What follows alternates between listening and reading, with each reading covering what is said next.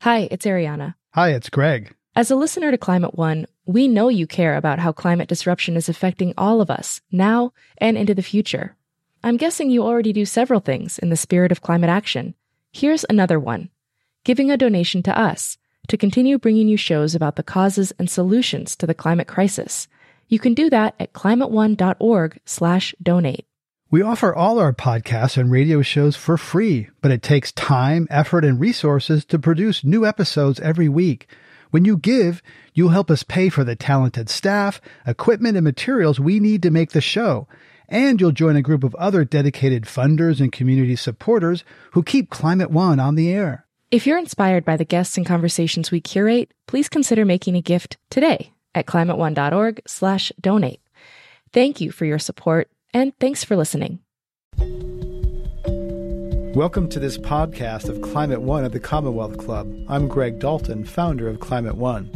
Climate One brings together thought leaders from around the world to advance solutions to global warming. The Commonwealth Club is a nonprofit, nonpartisan forum open to the public. Join us online at commonwealthclub.org. Welcome to Climate One at the Commonwealth Club. I'm Greg Dalton, founder of Climate One, a leadership dialogue on energy, the economy, and environment. Wyoming has America's largest reserves of coal and uranium, making it a key player in the national debate about the country's energy future.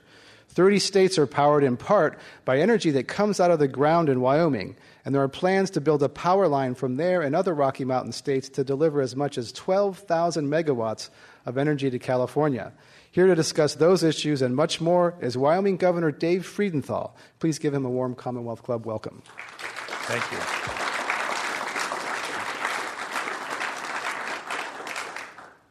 Governor, welcome to Climate One. Thank you for coming. You bet. Thank you. Uh, so let's establish a baseline. Um, is climate change real and is it caused by human activity?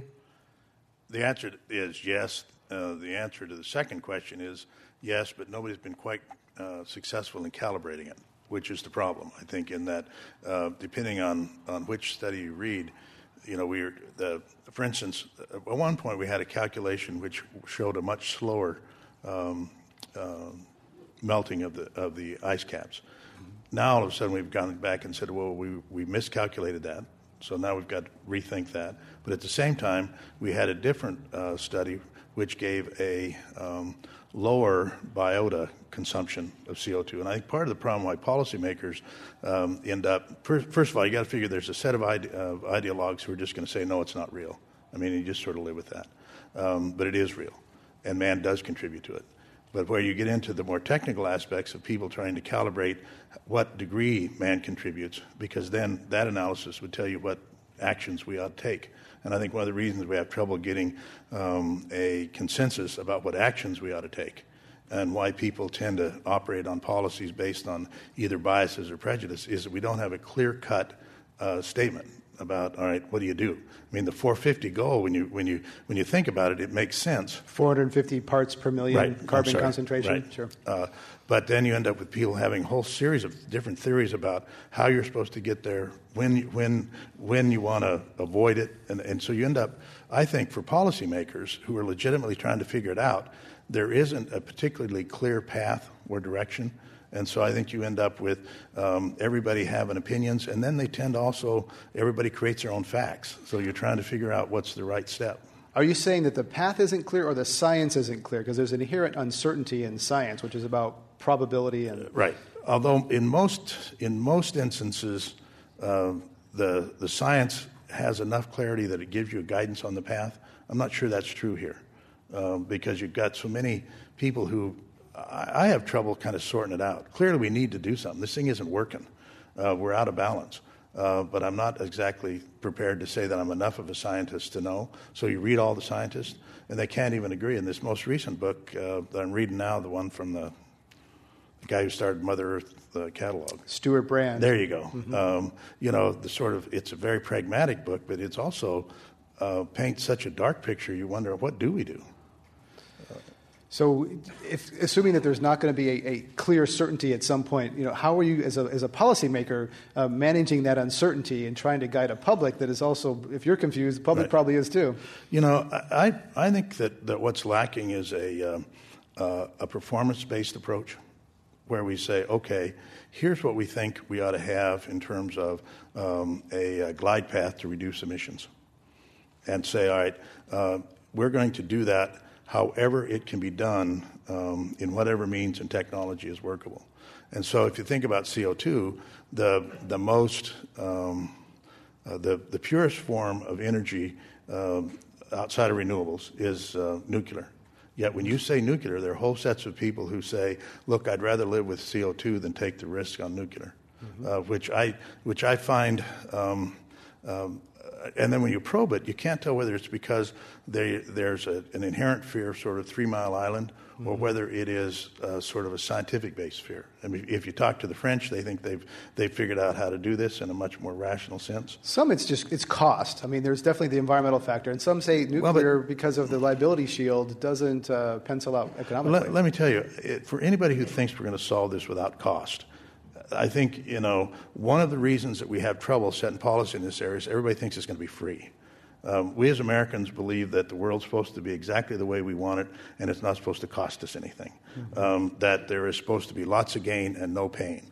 And one of the things that, that continues to strike me is that um, we may know that there are steps we should take, but if they cost money, we're not going to do them. For instance, it, and, and, and if you think about it, um, the generation of renewables, particularly uh, wind, is all being underwritten by federal subsidy. If people had to pay true costs at the bus bar in terms of that power, I'm not sure how they'd feel about it. When we do it through, a, through the subsidy of the federal government, uh, particularly with the, the more recent changes, people say, well, we can probably live with that price. Um, but we had to deceive them that it was at that price as opposed to putting in the full cost of uh, calculating in uh, the federal subsidies. So it se- seems to me that, that one of the things that makes it hard to come up with a policy is that one of the parameters that are always imposed on the policy is it has to be cost free to the citizen, and I think that that is a, uh, an impossible policy matrix to meet. Then do you tell the citizens of Wyoming that energy is going to cost more in the future? Absolutely, because I don't think you can look at it and not believe that. And energy is still relatively cheap in Wyoming. Uh, compared to other parts just because of the abundance. But we still end up with essentially regionalized pricing on natural gas. I mean, people look at it and say, look, we're the, we're the uh, uh, second largest natural gas producer in the country, which is really, natural gas is more important to our economy than either coal or uranium. Hmm. Um, and both in terms of number of jobs, amount of money that it, that it resonates, but our, pre- our prices are regionalized. So people look at it and say, well, Governor, we're, we're producing it right over here, and we're selling it at the wellhead sometimes for two bucks or three bucks, and I'm paying 10. Uh, so they just, I mean, I think they do understand it, but nobody wants to deal with it. So how do they respond? They understand it. I mean, you won re-election overwhelmingly, uh, uh-huh. so they didn't didn't vote you out of office if you're talking about raising energy right. prices. Um, yeah, I'm curious how that plays out. Uh, it, it, plays out because what it recognizes is ultimately that that those price increases are primarily market driven. Where you run into trouble is when you begin to say, in addition to the market driven price changes, you're also going to have um, price changes imposed by regulation either for climate or for reclamation or for dealing with wildlife. At that stage, people begin to begin to question whether or not um, uh, capturing those externalities in the price. They end up saying, "Well, we're not sure we want to do that." Would you agree that renewables will be uh, 10 and 20 years from now? Will renewables be less expensive than they are today, and will fossil fuels or hydrocarbons be more expensive than they are today? Both of those are dependent on um, how the technologies evolve. Um, for instance, if, if we assume that the uh, current subsidization of uh, wind and the renewables will encourage greater technology changes. Because remember, the, the, the, basic turbine format we're using on wind is, is, essentially the format we've been using for 60, 70, 80, 100 years. We've made improvements in part of the technology, and, uh, but the fundamentals are the same. The same is true, frankly, with regard to coal fired power plants. They're the same as they've always been. Mm-hmm. If, if you develop technologies that make them more efficient so that you're capturing more of the energy out of the coal, their price may or may not, um, their, their, relative to the others, their price may go down. So I, I think that, that um, people answer that question based on what their biases are. And the interesting thing about being the governor of Wyoming is that, is that because we've got you know, coal and oil and natural gas and we've got uh, uh, uranium, we're also home to 40% of the class 5 to 7 winds on the North American continent are in Wyoming. So you look at it and you say, okay, we've got all of this. Now the question really is, how do you make sure that they all get developed on a level playing field, both in terms of uh, level of subsidization and environmental requirements? And we don't do that now. And also to note that our, our hydrocarbons, fossil fuels, also subsidized. Absolutely, uh, in different ways, not not in the ways that I think that have they haven't produced the encouragement with regard to technological advancement that the way that we have chosen to subsidize wind has, because wind is based on production, and so uh, whereas much of the subsidy for oil and gas just comes from the way that it's leased. Okay. Uh, let's get uh, specific about some specific sure. fuels. Uh, coal, in, in particular, uh, the Powder River Basin, I think, is the, America's largest uh, coal extraction mm-hmm. area. Absolutely. Um, there's basically, some people think, sort of a moratorium on new coal plants in, in the country. Um, how do you see uh, coal playing out, the, the, market for coal, the demand for coal mm-hmm. in the mm-hmm. next 10 or 20 years? Well, the, um, the de facto moratorium really comes from the fact that nobody's willing to finance them right now. I mean, I think that because of uncertainty because about a price of, on because carbon. of uncertainty of the price on carbon. I think that that what we've got is um, you have such massive uncertainty in the energy markets that uh, um, there's an awful lot of money sitting on the sideline. I think that the uh, uh, again, it depends. It depends on what we choose to do as a country. I think that uh, uh, clearly, I believe there are technologies that can bring uh, coal into um, compliance on carbon constraints. For instance, if you take the, uh, the California, it's essentially a natural gas standard uh, for uh, production of electricity. Uh, coal can get there with um, uh, essentially a, um, a, combined cycle gasifier, and then you've got to capture the carbon and, uh, and bury it essentially in, in the ground. Um, so Does that technology exists today? Depends on who you ask. If, if you like or believe that coal should have a role in the energy future, you believe that you, that, that technology, um, the basic chemistry of gasification exists, the basic movement of, of uh, uh, CO2 uh, exists, the basic capture of the stream, but on a commercial scale, it's not been demonstrated. So if, if you, and this is why I say, I think the interesting thing is how do we get to a, um, a policy that says what we really want to know is the performance and the results. Because right now, I think a fair answer to that question is it appears that the basic technology is in place, but it has never been demonstrated on a commercial scale. And I think on the CCS, on the carbon capture and sequestration, carbon capture part moves fairly quickly. The ability to move it, uh, the CO2 to a place where you can inject it, is pretty clear. It's been done. The question is, how does it behave uh, at depth in formation on, in the saline water. Over time. Over time. Which has never been tested. That's right. And, uh, you know, depending on who you ask, uh, if, your, if your predisposition is you want to figure out a way to make sure that you never use coal, you say, well, this can't be done. If you say, uh, all right, people say it can be done, what we need to do is go find out which is why people like me say, look, what the federal government ought to do is go out and build four or five of these. Let's see if they work. And then if they work, then you know what to do. If they don't work, you also know what to do. So I, I, would, not, I would not rule out, um, I wouldn't rule out any of these because I think one of the problems we have is, is that we end up saying, um, um, I, like, I like wind energy and I believe that it's the right one, therefore everything else is bad. And I think that, that to me, what we're doing is we're generating policy based on uh, prejudices. And what we need to do is to, is, is to develop policy based on the outcome. What do we think will happen? what can be demonstrated uh, so that instead of saying I'm against uh, nuclear because I'm against the waste, um, is that really a problem that is greater than the benefit it could bring to us in avoiding greenhouse gases? And just do an analysis. And you mentioned uh, sort of finding out if some of these technologies will work. Yeah. So there has been some movement lately by the federal government to, to invest some money in that direction to sort of say, look, let's let's see whether because FutureGen, a previous initiative, a, a clean uh, coal sequestration, mm-hmm. was stopped by the Bush administration. Mm-hmm. Right. Uh, and so, would you say that if we put a bunch of money at it, and hey, if it doesn't work, then what? Do we then move you on? Know. And then where, where's Wyoming in that case? Well, where Wyoming is, it better figure out some other way to support itself. And uh, uh, but if that happens, it happens. I mean, the the the adaptation, it, I think, is there. Um, and if it turns out that you know we end up relying on natural gas, that's fine too. Because right now, natural gas is really a boon for our economy. So the the uh, uh, you have to be willing to say, um, yeah, if it turns out that it doesn't work, it doesn't work. On the other hand, if it does work, then places like California have to have to end this sort of oh my heavens we can't take coal electrons, which I think is an interesting thing given the fact that the data here suggests that you're taking more coal electrons now uh, than you were three years ago. Are you calling us all hypocrites out here in California? Listen, you're no bigger than we are. I mean, it, it's no. I mean, we. Um, I mean, and I love my state and I love our folks, and I'm, I'm proud to be one of them. But you know, we we liked wind energy for a while. But now that it's really starting to come, the novelty's kind of wearing off. And so maybe we don't want those turbines.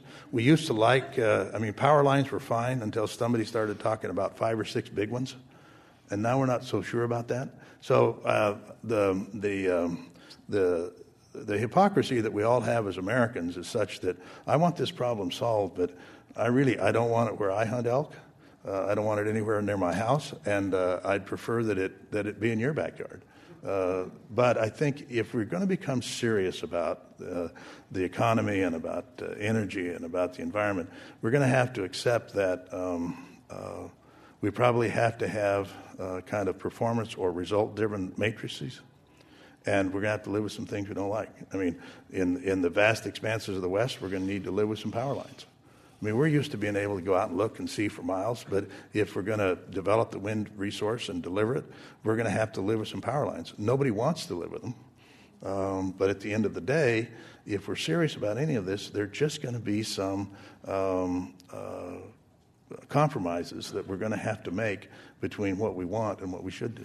But our political system, uh, in many cases, is designed to slow down those projects rather than speed them up. And if you listen to the scientists, they say that we need to make a transition quickly. Can the political process make the transition fast enough, as fast as the science say we need to make it? Unfortunately, the political process absolutely reflects the voters. We all like to say that somehow uh, we're innocent. But the truth is, we are we we elect people and uh, we say, look, we want you to solve the energy crisis, but then we go to them and say, but we're going to sue you if you support a power line. We're going to sue if you try to site um, a, a, power plant. We're going to sue if you uh, want to have coal be part of the mix. We're going to sue if you want to. I mean, if you think about it, um, we as citizens have got to change our attitude because we're electing people who reflect us. We can say we're not or, or our side lost the election, but at the end of the day, um, uh, politics does reflect the society. What, what's your own uh, carbon footprint or energy pr- footprint for your family? What kind of car do you drive? I won't ask you how many guns you have because I know you're not going to tell me. I won't um, tell you that, but I do have a few. um, you know, the, um, uh, the, uh, our personal vehicles, um, I have pickup truck. Uh, I think uh, my wife has a small car. We have the usual fleet of state cars, you know, that take care of us. Um, my kids, they're they're in a generation who's um, one of my daughters just doesn't want to have a car. I mean, it's sort of a interesting a gen- shift there. it, it is an interesting shift. It's yeah. a generational one. I mean, the uh, yeah. um, and she's appalled that I haven't gotten rid of this old pickup. Uh, but I like it, and I don't drive it that much, and uh, so I think there's a there's a, uh, both a personal and a, a kind of societal dimension to all of this. The uh, executive at General Motors said recently that if his 17 year old daughter was asked to give up her iPhone or her car, she'd probably give up her car. Oh, her social life resol- revolves more around her iPhone rather than our generation where your car was your, your liberation. That's right. I mean, the, the big deal for us was to get a car. With kids now, it's an iPhone. Right. I mean, it, it, there, there's, a, there's a generational transformation um, that is, is underway um, and the question is, is whether that um, ultimately affects how we formulate policy. I mean, right now, it's not all clear that we can govern ourselves uh, because um, we, we, if somebody says, all right, we need to sit down and figure this out, probably there's going to be, um, in an energy future for this country, there's probably going to be some coal, be some natural gas, there's going to be a lot of renewables. Um, we probably need to, to produce as much as we can domestically we need to figure out if we're going to set the standard as being essentially anything that is the equivalent of emissions of natural gas or below. If coal can get there, great. If it can't get there, it can't. Um, if somebody were to sit down and say, okay, I, I think we can agree to all that, the respective sides would say, look, how can you do that? You sat down and you compromised our commitment to renewables only. Or you sat down and you, you compromised our commitment that coal has to be first dispatched. And so we've ended up in a situation, then that regulation permeates through the financial markets. And people say, look, I'm not going to invest because I'm not sure where this is going to end up. And I, I think if you look at the Waxman uh, Markey bill, it has sort of five pages from everybody. Um, and so at the end of it, you have all of those pages, and I've read the whole thing and I've tried to figure it out. And the whole thing is, I think they meant well, but by the time they took in five pages from every member of Congress, uh, you ended up with a bill that makes no sense and is actually internally inconsistent in terms of the policies that it tries to promote. Dave Freudenthal is the governor of Wyoming. He's our guest today at Climate One. We're discussing energy and climate change in the western U.S. Mm-hmm. I'm Greg Dalton. Uh, so, Leon Panetta, who's now head of the CIA, former member of Congress from this area, says mm-hmm.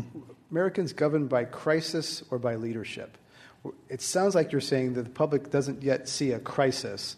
Uh, and it sounds like uh, my question again is, is is there leadership right now? Or are we going to have to wait until there's a crisis uh, for these kinds of things to move? Um, I mean, I, I appreciate uh, his comment. You know, that it's either crisis or leadership. Um, the truth is, it's, it's, a question of what kind of leadership you get in a crisis. Um, because uh, um, this country is not prepared to let somebody persuade them that a crisis doesn't exist where they don't believe one is. Uh, because um, people have an intuitive sense, right or wrong, uh, and they're going to act on it. Um, so I think, uh, I mean, look at the look at the energy supply side of this. Um, if you look at it, uh, everybody says we want energy security. I can remember. I mean, I worked for the governor of Wyoming in '73, uh, '74 during uh, Arab oil embargo.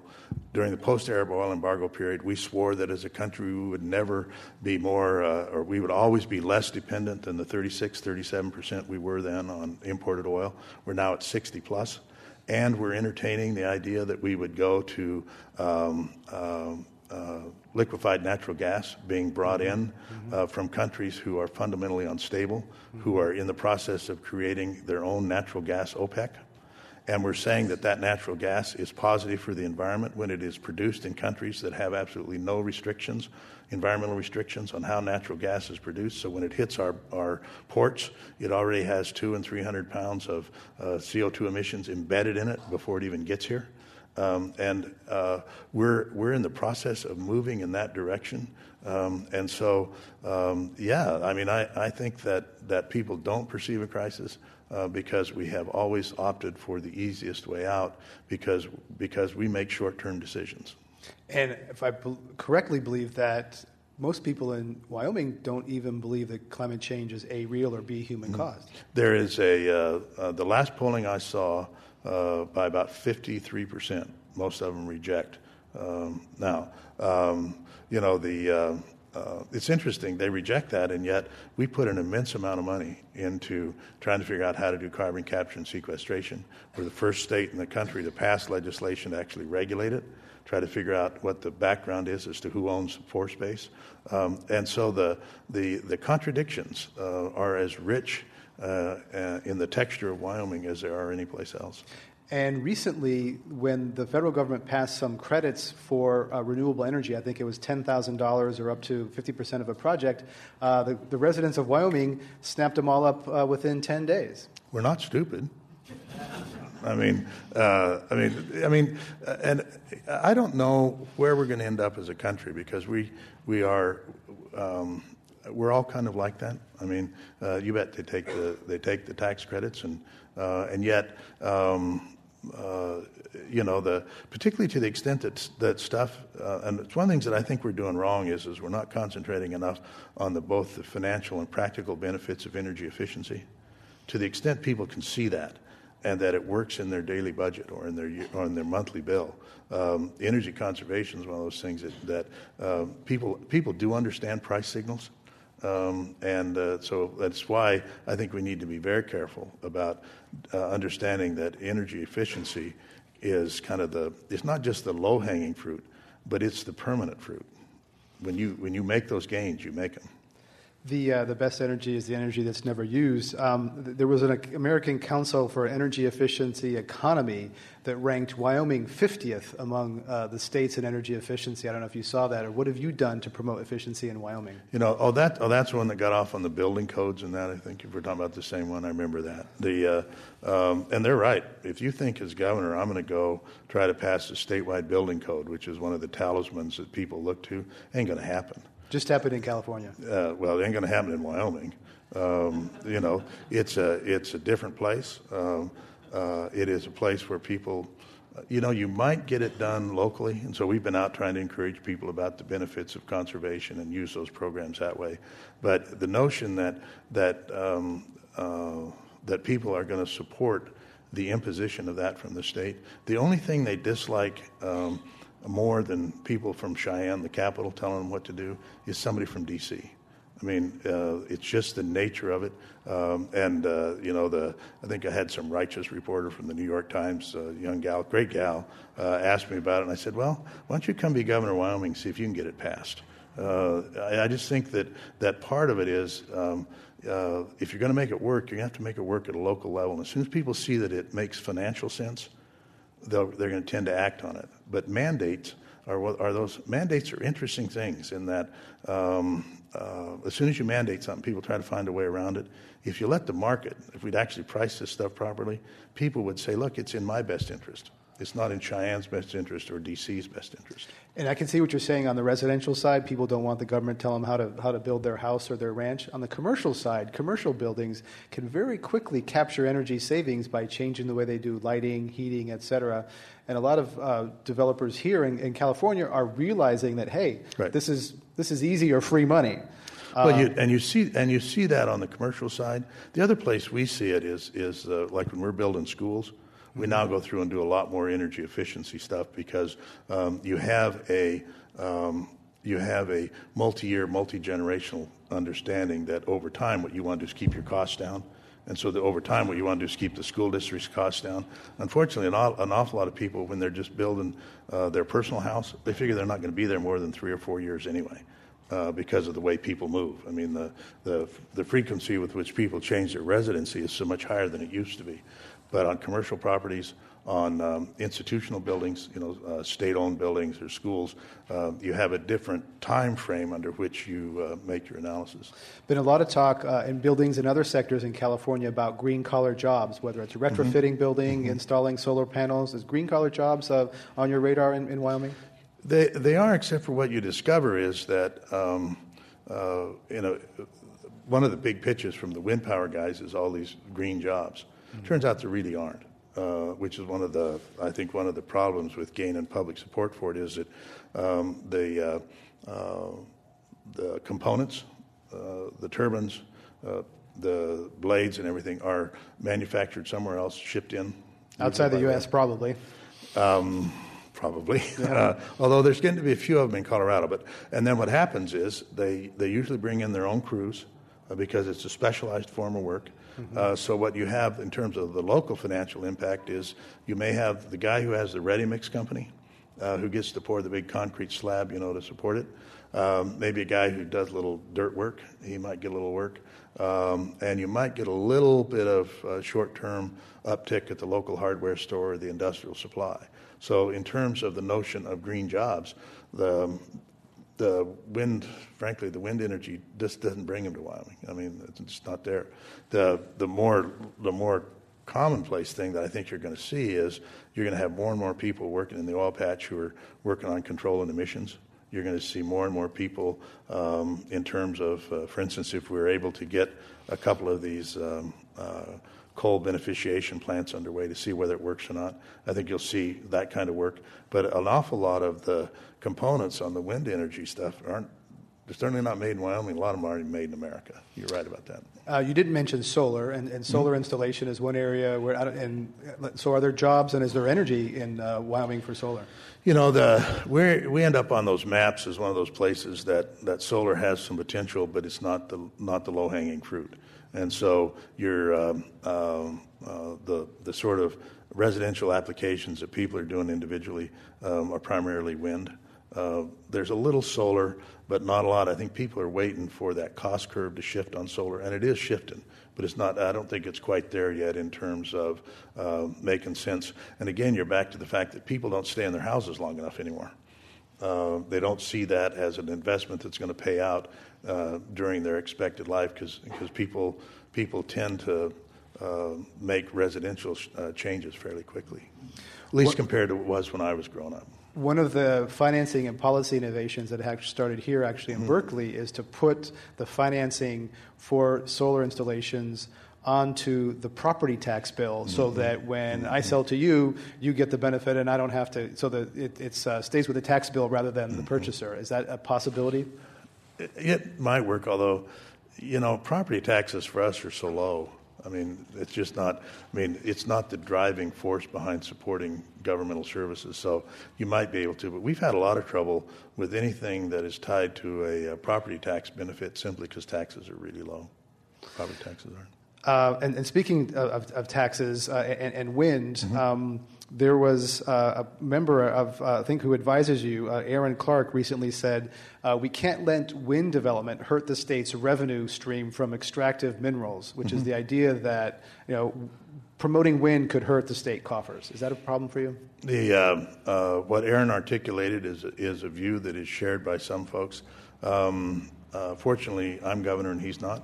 Um, and I think that uh, this is all reconcilable. What this is really about is a question on the preservation of sage grouse, uh, species right. that is uh, uh um, under consideration for being uh, listed. About 50% of the sage grouse population in America is in Wyoming. So, as a state, we've developed what we call a, a, core area strategy to try to preserve their habitat because, um, I mean, that's just the way you're going to do it. Now, much of that habitat uh, turns out to be uh, scattered around the state, and some of it is in uh, areas where people want to do wind energy development. And so we've taken the position that, look, uh, we don't let the oil and gas people in there, we're not going to let you in. And they don't like it. Uh, they, they you know this sort of they're the they're the kind of the energy choice du jour right now, so they don't like it. The, I think where you're going to end up on wind energy is that we'll end up trying to create a way that we um, uh, we tax them so that they contribute to the state. Um, I don't know how what level because it's really not uh, we don't need a lot, but I mean, they, where they really have trouble is at the county level. So that so if they become part of the revenue stream, then that argument switches, which is you know you want to support them. So a new energy uh, source, wind, both being subsidized and taxed. Absolutely. I mean, uh, if there's nothing un-American about that. In fact, it's really quite American. to give and uh, take away. The the uh, um, uh, you know, the, and the wind guys make the argument that you're implying, which is we're so special we shouldn't be taxed. Um, but um, you know, I I think that goes back to my view that we need to be a lot more practical and honest about this is. That is, is that if it's an energy source um, for which um, uh, there is such a demand, then they can bear the same burden as anybody else in terms of supporting supporting schools and highways and roads and the rest of it. Uh, why should they? Um, I mean, they enjoy an immense subsidy from the federal government. I don't know that the taxpayers of Wyoming need to subsidize them. I think they can they can contribute to the well-being of the state just like anybody else. Now, they shouldn't be singled out for greater tax burden than anybody else. But I think you know what you want is a level playing field. California got into a box in the early days of the internet by not taxing internet retailers uh, because it was new and they, you know, we're so uh-huh. special uh-huh. we shouldn't be taxed. Uh-huh. Now it's huge business, and to tax those now big businesses is a problem for California. Yeah, particularly of- because now they probably have really well paid lobbyists. Uh, uh, so, I mean, and you have to remember that we're a state that uh, uh, we've been through this. In the 70s, after the Arab oil embargo, all of a sudden coal was the big thing. Um, and the coal industry said, look, if you tax us, we'll leave. And we said, okay, we'll tax you. And they didn't leave. I mean, and if they do, if they are so marginal that they can't participate in the support of the schools and the roads and the, you know, the things that, uh, that are necessary, uh, then it's not an industry that I want. I mean, and so when the wind guys say, well, if you tax us, we'll leave because it's so marginal, well, I'm not sure. I mean, we're talking about 3% or 4%. I mean, you're not talking about some huge uh, tax. Uh, if they are that marginal, um, I'm not sure you want them. How large is the severance tax in Wyoming? Pardon? How large is the severance tax in Wyoming? Uh, on uh, oil and gas, it's 6%. Uh, coal, it's 8%. Um, the contribution that minerals make to our tax base is roughly 60% um, of the taxes paid through, uh, not all of it on severance. I mean, part of it's property tax, and part of it is uh, um, uh, royalties that the state gets off of the state-owned portion. So um, it is a uh, it's it's the reason that we don't have any state corporate or uh, income tax Um, it's the reason that, uh, I mean, we, we are able to spend, we're first or second in the country in terms of per capita expenditure on uh, K through 12 education as well as for higher education. Um, education's a, a premium value. We put a lot of money into it, uh, but a lot of it is derived straight out of those uh, uh, energy sources. Uh, California has no severance tax or extraction of, of oil and gas mm-hmm. tax. so it's been tried here and failed. How, how does that look to you as a gov- peer governor looking across the Rockies at California with no yeah. tax on extraction? You know, um, um, I try not to tell other people how to run their state. I have a lot of people who want to tell me how to run mine, um, but um, I try not to tell them how they ought to do it. Fair enough. Um, uh, what do you think about Secretary Salazar, the Department of Interior Secretary, who's made some changes on the federal level of the extraction of oil and gas? The, uh, I assume they're referring to this uh, latest tiff I have going with uh, uh, Secretary Salazar over some changes they made in oil and gas leasing. Um, two things. One, on the, uh, on the side of what's called categorical exclusions, I think they took a walk. Which they, is fast tracking certain projects. Right. Because my, my complaint about that is they shouldn't be doing them unless they're doing a cumulative analysis and they chose not to do that. To me, they I don't know why they did that. I think it makes it too easy for industry to come in, get a whole series of small exclusions that add, that add up to a big consumption of environmental increment. So I didn't like what they did there. They being the Department of Interior. Department of Interior. On the other side, in terms of the actual leasing process, um, they they made it more complicated, but not more thorough. And I think what they did is they created a whole other series of uh, uh, uh, planning layers without actually doing any thoughtful analysis of, of the issuance of leases. And so I said that. And uh, so, on one side, the oil and gas industry likes what I said about leasing. They don't like what I had to say about categorical exclusions. Uh, but you know, my job is to figure out how to make sure that Wyoming has. Um, uh, we want a good economy, we want a good environment, and the federal government is a is a huge landowner out there. And so, I really need for them to do this right, um, and I don't think they were. Dave Frieden. Now, however, uh, my friend Secretary Salazar has a slightly different view of that. Good. Well, hopefully he'll come in one day and tell us about it. Yeah, that's right. Uh, Dave Freudenthal is the governor of Wyoming, and he's our guest today at Climate One at the Commonwealth Club. I'm Greg Dalton.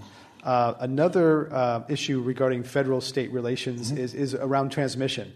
Um, governor Pataki, former governor of, of Wyoming, um, of New York, excuse me. Uh, now that's a big uh, faux pas. Yeah, yeah. big state. I don't know who's insulted more, him or me.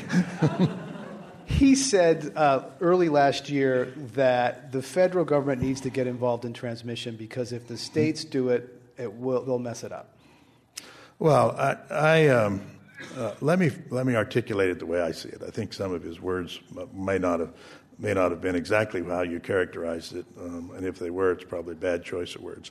Not exactly, think, but he said yeah, yeah. it'll take too long. Yeah, I, I, don't think the states so much mess it up as if you think about it. As governor, I don't appoint a public service commissioner who spends a lot of time worrying about ratepayers in California. Mm-hmm. And if you're a state where the public service commission is elected, they don't spend a lot of time uh, figuring that they have to worry about the voters in some adjacent state. So I think it is correct that the federal government needs a larger role in transmission siting.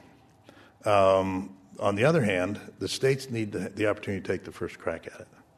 That is, if we can get it done in a timely fashion, we should do it.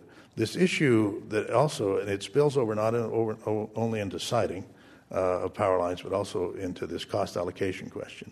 Um, FERC has always been involved in cost allocation. Federal Energy Federal Regulatory Energy Commission. Regulatory Commission has always been involved in that as a multi-state issue. The um, um, now part of the problem is is we have to decide whether we're going to actually have an improved electric grid nationally. You know, we're divided east-west, and then Texas is off by itself, um, or whether um, what we're going to do is turn um, the siting of power lines into another way for states to do economic fencing. Uh, as a way to say, look, I'm not going to let a power line across my state because it doesn't benefit me.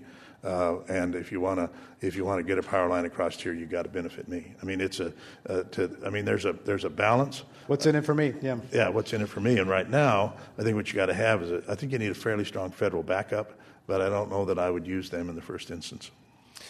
One parallel is the interstate highway system. Mm-hmm. Uh, is that an apt parallel for the for the national electric grid? It's an apt parallel if you uh, if you add a couple of things. Remember that when that system was constructed, everybody viewed it as being overcapacity. That we were building it too big. I mean, let's just take Wyoming. We got six power lines that are big ones that people want to build out of there. There are probably two or three legitimate routes that you could do it. But the way this thing is structured between the um, uh, reliability standards and the role of the federal government, the role of the state government, we're going to end up having suboptimal lines in these uh, few corridors to move power. That is to say, they probably ought to be a minimum 500 kV double looped, and they're probably going to end up 340 because mm-hmm. we don't have it put together right. That creates huge environmental questions about added disruption. Um, it creates an incredibly inefficient system so if you're going to use the interstate, parallel, interstate highway system parallel, you need to remember that you built that system with an idea towards future capacity, not just current capacity. And one of the problems with the way we regulate utilities today is that you can only put into the rate base what is necessary for the immediate consumption, for immediate use. So you don't size them right in terms of what you. If you look at Wyoming long run, there's probably 12, 14,000 megawatts can come out of there without, you know, and be within reasonable parameters. Um, but if you end up building a series of suboptimal lines, you will have that much uh, capacity, but it will be stranded and it will never get to the market. You, uh, you mentioned um, the, uh, the, the, efficiency. Let me, let me move on to another question from the audience. Sure. Um, what is the reasonable goal for renewable energy sources uh, in your state and nationally? There's a renewable electricity standard. What's, mm-hmm. the, what's a, a, achievable goal? Um, let, let me uh, rephrase that. I think what you ought to have is some kind of a clean energy goal. The reason I say that, and it ought to be national, is that in the southern states, it's really going to be hard for them to get to much wind energy. I mean, they just got trouble getting there. It's just not there. For us, getting to wind energy is fine. I mean, we don't, we're, we're not going to have a problem with it. I think what you need to do is, depending on what your glide path is, um, you need to set it up so that over the next period of years, it is not unreasonable if we're serious about a clean energy policy um, that we end up with something in the 25, 30 percent range. The problem is how you're going to structure. If you limit your if you limit it to renewables, one of the problems I have with that is is that you're going to end up with a lot of backup fossil capacity mm-hmm. that may or may not be efficient. Uh, because the thing that people require most about power is that it be there when you flip the switch. Uh, and that, uh, I mean, um, it's kind of like you were talking about would you give up your, your teenager give up their car, their iPhone? Um, I think people will, they, they've clearly demonstrated that they will give up environmental concerns in, in exchange for reliability of electricity. They want it there when they flip the switch. And so we have to figure out a way to meet that basic requirement of the consumer and at the same time achieve the environmental goals. So I would, I would, I would expand it so that you're not just talking about renewables, because that, that says essentially you're going to have wind and solar, and there are regions where you can't do that. Mm-hmm. There are regions where it's not an efficient uh, use, and if and that if you can say to yourself, "All right, what I really want is a secure energy source that is environmentally sensible," that means you have to open it up to uh, nuclear. You have to open it up to whether or not uh, these technologies on coal can be demonstrated. You have to figure out that, for instance, on natural gas, everybody says, well, natural gas is perfect. And a lot of natural gas from Wyoming moves to California, and I'm delighted with that. I love the revenues. On the other hand, you need to understand that part of that gas, particularly deep gas, when it is pulled up, for every MCF of natural gas that comes up, two MCF of CO2 come up. MCF being it's the it's a million cubic feet. feet, million cubic feet, or thousand cubic. And what it is is it's the measure. All right. And so what I'm saying is a lot of these deep formations when they bring the gas up. And so one of the issues that I have is is that in Wyoming we want to control those CO2 emissions, and we're starting to. But for a long time they just vent them out of the Shute Creek plant and we're trying to force them to be put in. So when people say, well, we're pure because we're burning natural gas, if it is liquefied natural gas that comes in from overseas, in a country that has no restrictions on how much gas you vent when you're producing gas, the embedded CO2 that is in that production before it hits here is severe. When somebody says uh, it's natural gas from Wyoming, if it is natural gas that comes from the deep formations and we have not managed to figure out how to capture the CO2, you're emitting CO2 in Wyoming to satisfy your desire to say that you're really pure in California because you're burning natural gas. You've got to look at this whole thing as a system, not just as a particular point. And the embedding comes about because the, the extraction of that and compression of the gas in the other country emits Absolutely carbon. unregulated. I mean, when you look at how much they flare and how much is just sort of there. So it's dirty production in another country that creates the carbon. Dirty is such an ugly word. Um, uh, let's say it is. It is not as environmentally sensitive as production methods in America. Okay. Um, question from the audience What is the state of Wyoming's position on hydraulic fracturing, which is a controversial Sure. gas technology? issue with right which now? I have great familiarity. Um, we have uh, probably uh, 70% of the wells in Wyoming are um, uh, fracked. Um, and the, um uh, the issue that are, has arisen around it really has more to do with fracking um, east of the Mississippi. Um, and the reason is pretty clear. What you do in Wyoming is you're fracking generally into uh, tight sands, into Fracking is the um, uh, uh, injection of high pressure water. Well, no, there's more than water in it. Uh, it- fracking is a process by which, um, at uh, the desired uh, depth where the, form, the gas producing formation is, you um, essentially blast um, uh, sometimes water, usually water more often than not now, along with a, a series of chemicals and molecular beings in order to create fractures that will allow the natural gas to move uh, or the material to move uh, to the wellbore. Uh, the the issue has really um, um, gone off the scale in places like Pennsylvania, New York, because they're fracking into shale formations as opposed to tight sands. Which is the difference is that in tight sands you create fissures, and in shales you essentially break it, similar to what you would a automobile uh, windshield when you hit it. It fractures into whole lots of small parts. Um, the there are some. There are two um, uh, points in Wyoming where people allege that they've had problems by fracking. Uh, we have not been able to prove that, and neither have they. Um, I don't speak for other parts of the country. Um, I think the issue with regard to fracking that has to be figured out is a little greater disclosure on the materials that are in the frack, and probably a better sense of uh, when people do or do not lose circulation in the well. But I think you need to be careful um, that when you do this regulation, it needs to be tailored to the formation in which the fracking is actually occurring. Fracking in shales is very different than fracking in tight sands.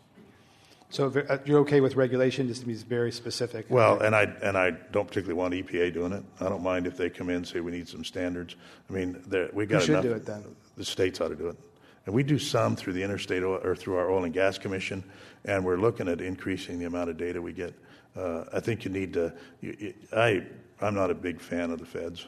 Uh, as you can imagine, um, I mean they come in and, and you end up with one size fits all. I remember in the 70s uh, when they passed the Surface Mining uh, Act, um, uh, there is no mountaintop mining in Wyoming. Feds came in and said we had to have a mountaintop mining program, even though there isn't any mountaintop mining, mining and never will be. So I'm not a real big fan of theirs. So the coal in Wyoming is deep down, so you don't have the No, no. mountaintop issues. Uh, in, in, It's not deep down. It's, it's relatively flat terrain, uh, and we do surface mining, but we, you don't have to push. I mean, in Wyoming, there are places where you move 14 feet of dirt and you, you expose a 30 or 40 foot seam of coal. Uh, so you don't have um, mountaintop removal uh, for mining of coal because of where it lays. Another gas question from the audience. Uh, T. Boone Pickens says that his uh, his gas bill will pass this year. Uh, what do you think of the Pickens plans, the contents, and its? I think it works great for Pickens. Um, you know, I, I tend to, um, and I apologize, that comment was flip. I just, I get really tired of watching these various energy sectors beat on each other and then use public policy to try to control market share, uh, whether it's coal versus gas or wind versus coal.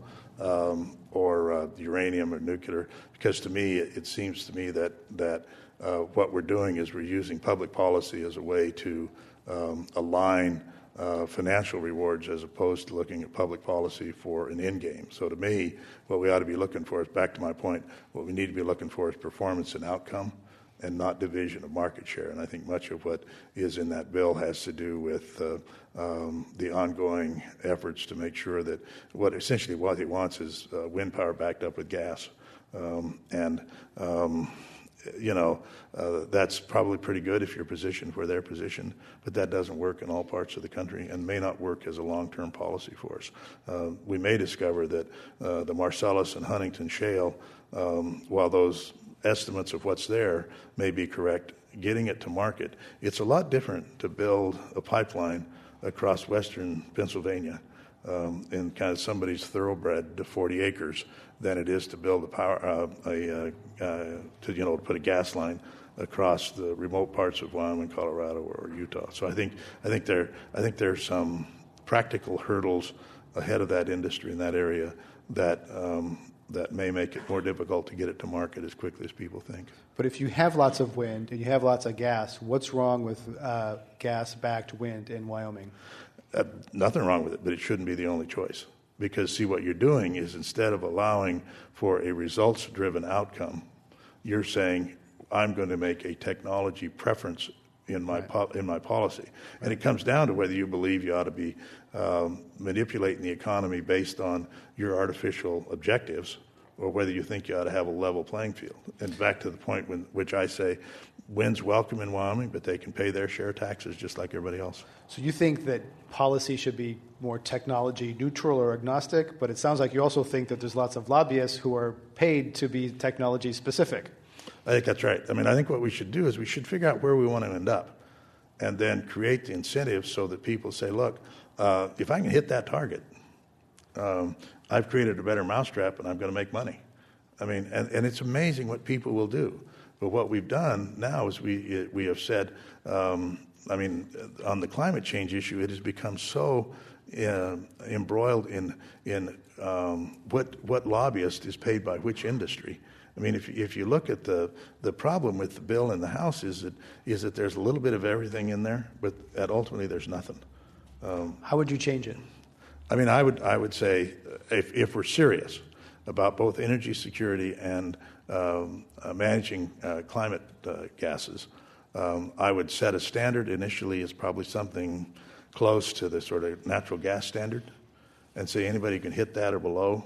Uh, it's emission number. Emissions, yeah. right, the emission number, which means coal is going to have to control 65, 67% of its CO2 emissions if, it's going to, if you're going to build new plants which I think they can do, and if they can't, they can't. Um, I would say that, that I would be um, I would insert in that bill a fairly serious effort to actually think about how we're going to restructure the electric grid. Because none of this works, and, and in fact, this economy is not going to continue to grow if we don't figure out what we're going to do with the electric grid. And I would, and I would, I would create as much incentive for the guy who can figure out how to reduce line loss by having a more efficient means of transmitting electricity, we ought to reward him every bit as much as we're going to reward the person who figures out how to use coal or natural gas or some turbine. Because at the end of the day, you get to the same result, which is that you're you're you're uh, using energy more efficient, and it is it is reducing um, the uh, emission that is required to fund a certain growth in the economy. So put in gas as a, as a baseline, a performance standard, have mm-hmm. some efficiency measures. What about the architecture of, of capping and trading, which is some of the most controversial you know, aspects? I, um, um, I mean, I've really tried to understand what it is we're doing there. And near as I can tell, what we're doing is we're, create, we're creating a place for finance houses to make a lot of money. Um, because, Maybe that's why they support it. Well, it might be. Um, I, their motives are up to them. But I'm concerned that we are, in, we are, we are creating increased inefficiencies. Uh, because we're going to be having, you know, offsets and trades, and then we're going to have um, sort of ways that uh, we're creating another form of currency in the in the sense of it's a huge uh, commodities or derivatives market, right? And and and we've had great success with that, um, but it it it seems to me that it has become overly convoluted by creating ways for people to uh, manipulate the system and also has created this huge pot of money for people to fight over. Right? We, we've managed to subsidize wind um, development at an immense level without that pot of money. So, and it would be cheaper if you essentially said, we're going to take some of these other sectors. And, and natural gas, at some point, you got to figure out how to uh, uh, manage it also. And, and we ought to just say, all right, we're going to do it. We're going to provide some assistance. Um, and having this massive pot of money, it just seems to me, I, I've never seen the government be able to manage that kind of a system and to manage it properly. And I think there is a reason why there are a lot of people lobbying for it, most of whom aren't in the energy industry. And President Obama, who you campaigned for, was counting on it to help uh, offset the federal deficit. Everybody mm-hmm. has their idea what to do with that money. Right. Uh, some of it's to go back to consumers to offset the increase in electricity yeah, maybe the costs. best thing we do is not have it. We just set up a standard and we figure out how to get there. Or often talked about alternative is, is a carbon fee. Would that be simpler in your mind? You know, the problem with the carbon fee is depending on how you chose to uh, uh, uh, implement it, it may or may not create market distortions. The nice thing about a standard is everybody knows what it is, and they either hit it or they don't. The problem with the, with the, the, uh, uh, taxes, I mean, where do you put it on? Do you put it on at the pump?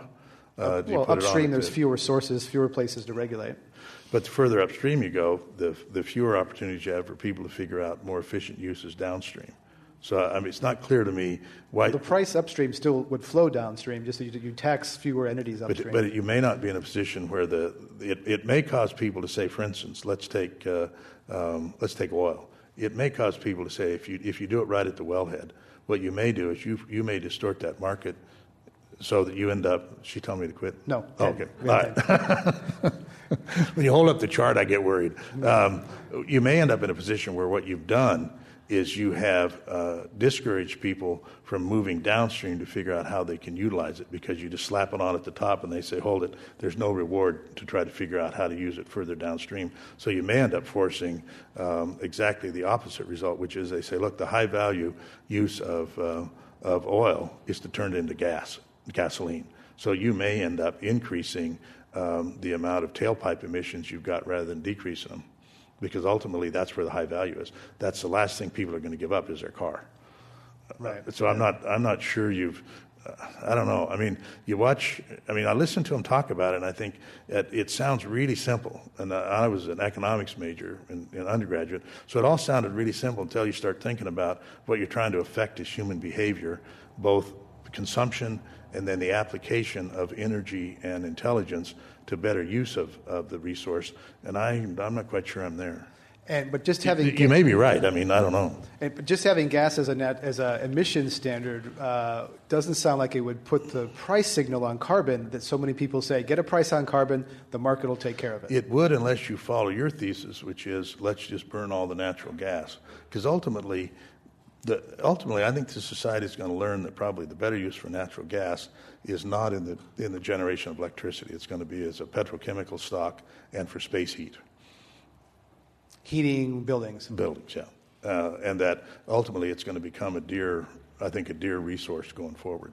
Uh, and so I, I, uh, I. So you're not an advocate. Many people say that uh, we should burn natural gas to displace coal to generate electricity. That's the best use of gas not to put it in cars, and you're saying we should heat our homes, not generate electricity. Yeah, because ultimately, what you ought to do, you got more coal. You got a lot of coal in the ground. You got to figure out how to use it, but you got to get the technology to where you can be um, uh, essentially equal to where natural gas is in terms of its emissions. Which is why I think, uh, which is why I think you can't, you can't just say, let's just burn all the natural gas. Because if you think over the lifetime of the society, at some point, what are you going to do? Then you're going to convert coal to natural gas so you can use it as a chemical feedstock. I mean, if you think these things through, they're not all they're not all linear. Yeah, there's some people doing that. Another question from the audience: uh, Wyoming has the highest incidence of injury among contract workers in oil and gas mm-hmm. in the entire U.S. With all the revenues from energy, couldn't Wyoming be doing better? Well, we hope to be doing better. I mean, we we just finished up with a uh, a year long task force. And one of the recommendations is, and interestingly enough, uh, supported by industry, is we greatly enhance uh, the level of fines uh, to require people. The second issue, oddly enough, has to do with having pe- forcing people to use seat belts. More than half of those accidents that, are, that they're talking about in those numbers are single car or single vehicle, oftentimes to pick up single vehicle uh, drivers who don't have seatbelt on. Uh, and so what you find is an awful lot of those incidents are away from the job site. So we're hoping to address the job site by greatly enhancing uh, the level of penalties and hoping to deal with the off away from the uh, job site by um, uh, increasing the requirement that people wear seatbelts. Now, that's not going to be very popular in Wyoming. I mean, uh, the the idea that anybody's going to tell us to do anything, and it's very interesting to me. We we object to the government telling us to wear seatbelts, but when we get in the car, we mandate that our children wear seatbelts. So it is the law in the family, but we don't want it to be the law of the land. Uh, but that's just kind of who we are then you know as, as, a public leader what are the levers how do you try to change personal behavior other than price signals um, you know uh, i think um, it's not laws and it's not taxes what do you do you know i think it is it's talking to people and sometimes it works and sometimes it doesn't and i think we over uh, we overestimate the de- degree to which um, leaders can force us to be what we're not. Uh, we're going to be what we want to be. Whether you're, um, and sometimes leaders can, as the saying goes, call upon, I think it was Lincoln's, call upon the better angels of the human spirit. Uh, but there have to be some angels there first. Um, and uh, uh I think that people, um, people are always saying that it's our, it's the leader's job, it's the governor's job, it's the senator's job, it's the president's job, it's the mayor's job at the end of the day, what we're doing is we're defaulting on our own obligations. And so I think that we underestimate um, the role that people play. Uh, so what you do is you try to talk to them, try to, but it changes slow. It sounds like the, what some call the politics of personal responsibility. It's not a bad idea. I mean, we preach it to our children, but we don't want to practice it in public policy. Speaking of uh, electoral campaigns. Uh, you are, I believe, this is your, your last year in office. Might be um, or might not be. Um, okay, but you, you're termed out of the governor's office, though. Well, it's an interesting thing in Wyoming. Um, okay, all right. You know, I don't know that you needed to ask this, but since you did, I'll answer it. um, the, uh, some years ago, through initiative, there was a statutory language put on doing term limits. The legislators uh, decided they didn't like them, so they sued. And the Supreme Court said um, since uh, qualifications for public office are set in the Constitution, if you're going to add or change, add to those or to change them, you have to do it by amending the Constitution.